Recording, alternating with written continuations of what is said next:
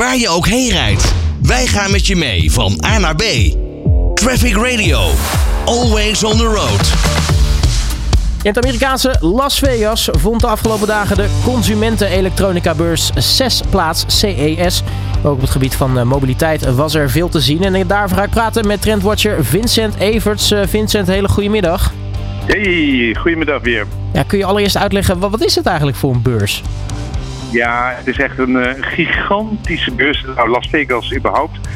Er zijn 43 verschillende hallen. 43 hallen, er lopen 130.000 mensen rond.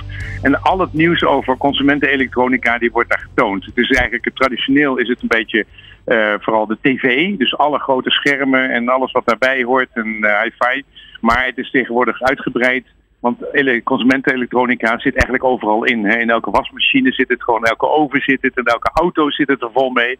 Dus je hebt nu echt alle nieuwe trends, die zie je daar als nooit tevoren. Dus ja, het is een soort bedevaarttocht. Je gaat altijd naar Las Vegas begin januari en dan zie je daar gewoon honderden verschillende innovaties. En ook heel veel op het gebied van mobiliteit. Nou, nu weet ik dat jij altijd wel heel erg happig bent op de nieuwste gadgets. Waar werd jij nou ontzettend vrolijk van in deze afgelopen editie? Nou ja, wat eigenlijk het grote thema was van 2024, de 6, is AI. AI zit werkelijk overal in. Dus je hebt een heleboel AI-robots, hè, dus apparaatjes die je in de hand houdt en die gewoon, je hebt daar gewoon een conversatie mee en die boeken een vlucht of die pakken, daar kun je gewoon tegen praten eigenlijk. We zijn er graag gewend dat we computers bedienen met een plat scherm, hè, met aanraakschermen of met keyboards.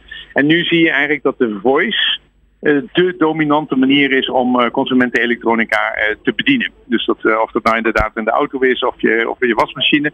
En dat ding, dat kan jou begrijpen. Daar kun je tegenaan praten en dan snapt hij precies wat jij bedoelt. En dat varieert met het traditionele koelkast. Die doet de koelkast open en zegt, hey, wat zit er in de koelkast? Hij maakt een foto van de koelkast en zegt, nou, wat kan ik nou koken? En hoe lang moet ik het koken? En allemaal, overal in elke softwareproduct zit nu gewoon een AI-tool die zegt van, hey, maak eens een plannetje om dit en dit en dit te doen. En dan werkt hij dat helemaal uit. Hij kan video's maken, hij kan plaatjes maken, hij kan plannen maken. Hij kan, je e-mail kan die gewoon prachtig automatisch beantwoorden. Dus dat zit er allemaal in. En als je kijkt bijvoorbeeld tv's. Je hebt nu hele grote tv's, hè, die zijn van 8K. Mm-hmm. En die kunnen, maar dan kun je gewoon met HD-signaal, die kunnen dat dan expanderen. Dan maken ze er toch een heel mooi scherp beeld van. Of als er geen ondertiteling is, dan maakt die AI gewoon ondertiteling voor jou in de taal die jij gewoon wil. Ook al is die ondertiteling er helemaal niet bij. En je zegt, nou, ik wil eigenlijk in die 300 kanalen ben ik geïnteresseerd in alles rondom mobiliteit en al het nieuws over Tesla. Nou, dan zoekt hij in al die kanalen waar je dan de programma's kunt vinden. En die kan hij dan automatisch opnemen. Dus je kunt gewoon tegenaan lullen. Een beetje Siri, maar dan echt gewoon een factor 10 keer zo goed. Nou, dat is wel superhandig. Traffic Radio is natuurlijk mobiliteit. Vinden we dan AI ook in mobiliteit terug? Of waren dat voornamelijk andere dingen die in mobiliteit nieuw waren? Nou ja, in ieder geval alle automerken die waren daar. En je ziet dus zie je gewoon de dashboarden. En die dashboarden die zien dan van links naar rechts. Gewoon echt helemaal vol. De hele voorkant van de auto is gewoon één groot scherm, waar je dan alles op kunt projecteren. Dan kun je ook gewoon tegenaan lullen. Dus wat dat betreft, qua media, dat zie je ook de jongeren, die kiezen eigenlijk gewoon een auto. Niet zozeer over hoe hard die rijdt of dat soort dingen, maar gewoon van hoe is de mobiliteit? Hoe kan ik mijn muziek en mijn video en de navigatie, hoe kan die? Wat voor elektronica heb je daarin? Dat is tegenwoordig het meest belangrijke. En daarnaast is het natuurlijk allemaal elektrische auto's. En ten derde is de autopilot is het belangrijkste. Je zag heel veel innovatie rondom autopilot. Dat is natuurlijk echt de toegepaste AI in de automobielwereld. En is wel grappig, in Europa mag niks met autopilot, tenzij. Hè, je mag nu wel gewoon op de snelweg mag je rijden zonder handen. Maar je moet echt elke 15 seconden de hand even aan het stuur houden. Als je met je ogen van de weg afgaat, dan gaat de camera binnen die gedoopt te waarschuwen van dat mag niet. Je mag het stuur maar 20% draaien. In Amerika mag alles tenzij. Daar werkt hij ook, waar autopilot werkt op rotondes. Hij werkt binnen de stad. Hij gaat scherp naar links, scherp naar rechts. Hij kan zeg maar zo 100 kilometer rijden in de stad zonder dat er ook maar één ingreep is.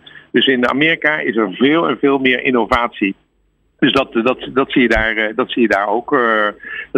Dat is echt een heel groot iets. Media, alles met de media. En de tweede met autopilot. En natuurlijk, alles is elektrisch. Alle auto's zijn gewoon elektrisch. En dat zie je nu ook gewoon. De best verkochte auto ter wereld is de Model Y.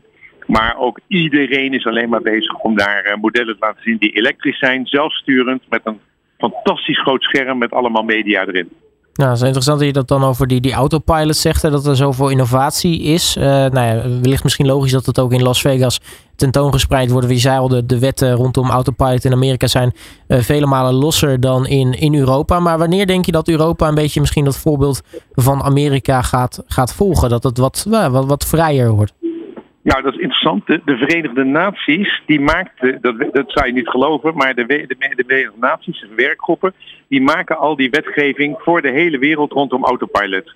Dus die hebben wetgeving gemaakt die zegt van wanneer mag een auto nu zelf beslissen waar die rijdt. Dat die niet meer door de bestuurder in de gaten gehouden hoeft te worden. Die wetgeving is gemaakt door de Verenigde Naties, die is aangenomen door Europa en die wordt nu door alle landen in Europa wordt die nu apart aangepast. Dus die moeten dat in hun eigen wetgeving doen. En dat is in Duitsland is dat aangepast. Is dat nu ook wel aangepast en geïmplementeerd in Nederland ook. Dus er is nu wetgeving. En nu moeten de auto's, die moeten examen doen. Bij het RDW, in dit geval voor Nederland. Die moeten examen doen. Kunnen die eigenlijk zonder toezicht van de bestuurder kunnen die rijden.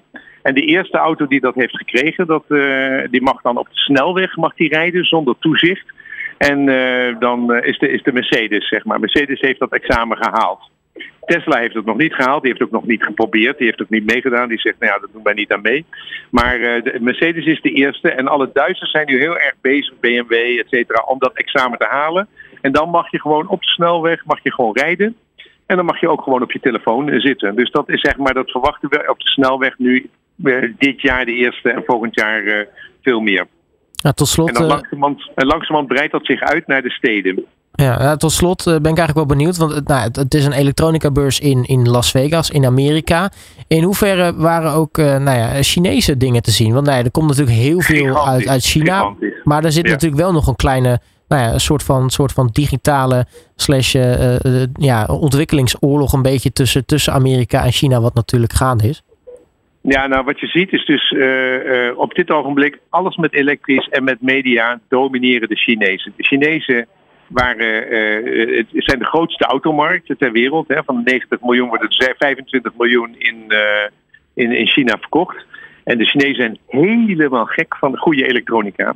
En al die bedrijven die daar zijn, die zijn ook hartstikke nieuw. Dat zijn geen bedrijven die al 50 jaar oud zijn en die elektronica die 20 jaar oud is. Nee, dat zijn bedrijven die net 5 jaar geleden begonnen zijn. Dus je ziet nu dat de oude industrie, dus de Ford, de General Motors en dat soort bedrijven, en bij ons de BMW's en de Mercedes, die hebben moeite om zich aan te passen. Die zijn daar heel laat mee begonnen met elektrisch.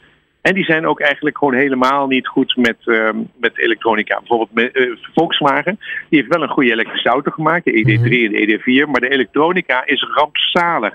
Die hebben wel over die air-update, maar daar gaat van alles mis. Dus de Chinezen, die winnen aan alle kanten. En de industrie, die kijkt daarnaar en die zegt, shit, we moeten die overgang maken naar elektrisch. En shit, we moeten gewoon moderne elektronica hebben.